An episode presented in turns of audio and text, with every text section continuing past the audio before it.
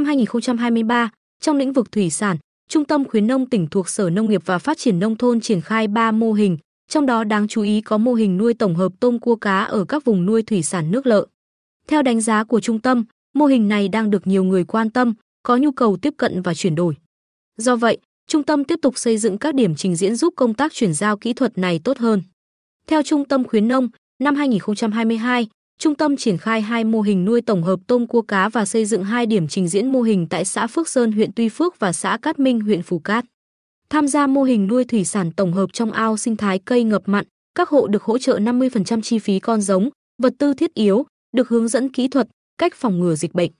Kết quả, so với trước đó, các hộ tham gia mô hình tăng lợi nhuận 150 đến 180 triệu đồng một hecta, nuôi tổng hợp chi phí đầu tư ban đầu thấp, tận dụng không gian của hệ sinh thái cây rừng ngập mặn để phát triển, do vậy giảm chi phí công tác cải tạo. Từ kết quả đạt được, Trung tâm khuyến nông tổ chức hội nghị tổng kết đánh giá kết quả và nghiên cứu nhân rộng mô hình. Theo Trung tâm khuyến nông, xuất phát từ yêu cầu thực tế của người dân và các địa phương, ngay khi xây dựng kế hoạch khuyến nông năm 2023, Trung tâm tham vấn ý kiến cơ sở để lựa chọn mô hình có mức độ phù hợp cao. Với lĩnh vực nuôi trồng thủy sản, người dân ngày càng quan tâm tới mô hình nuôi thủy sản tổng hợp, nuôi sen ghép ở các vùng nước lợ, nuôi thâm canh tôm thẻ chân trắng thương phẩm bằng công nghệ semi biofloc, nuôi cá trong ao nước ngọt kết hợp gắn với chuỗi tiêu thụ.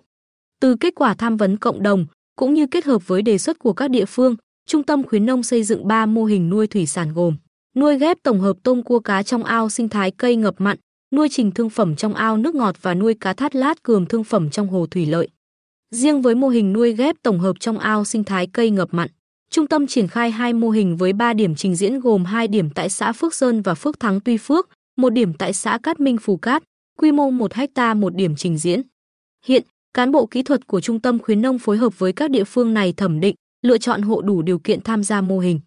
Dự kiến, trong quá trình thực hiện, trung tâm sẽ tổ chức các lớp đào tạo, tập huấn kỹ thuật cho người dân để nhân rộng và chuyển giao kỹ thuật. Đầu tháng 3 năm 2023 sẽ chính thức triển khai các mô hình. Tuy Phước là địa phương có diện tích nuôi trồng thủy sản nước lợ lớn. Năm 2022, vùng nuôi tôm của huyện bị ảnh hưởng bởi dịch bệnh 42 ha diện tích ao nuôi bùng phát dịch, riêng vùng nuôi thâm canh tôm thẻ chân trắng ở khu Đông Điền. Xã Phước Thắng xảy ra tình trạng tỷ lệ nước mặn thấp dưới mức cho phép, nhiều ao nuôi không thể áp dụng được quy trình nuôi tôm Việt Gáp, buộc phải chuyển đổi các hình thức nuôi khác. Với diễn biến phức tạp của thời tiết, thay đổi về khí hậu và hiện tượng vùng nuôi bị ngọt hóa, ngành nông nghiệp huyện Tuy Phước đề xuất trung tâm khuyến nông hỗ trợ xây dựng mô hình nuôi thủy sản tổng hợp trong các ao nuôi, vùng nuôi có cây rừng ngập mặn tại Tuy Phước. Ông Phạm Quang Ân, Phó trưởng P Hồng Nông nghiệp và Phát triển nông thôn huyện Tuy Phước cho biết, không phải vùng nuôi trồng nào cũng đủ điều kiện để áp dụng công nghệ mới trong nuôi thâm canh, do vậy mô hình nuôi tổng hợp là một hướng đi rất phù hợp. Suất đầu tư giảm, rủi ro ít, dù lợi nhuận không cao so với nuôi thâm canh, song yếu tố bền vững, bảo vệ môi trường là một điểm cộng lớn để huyện tính toán và nhân rộng. Ngoài hai mô hình do Trung tâm khuyến nông hỗ trợ, huyện cũng triển khai thêm một mô hình nữa để có thể áp dụng rộng rãi cho các vùng nuôi trong huyện.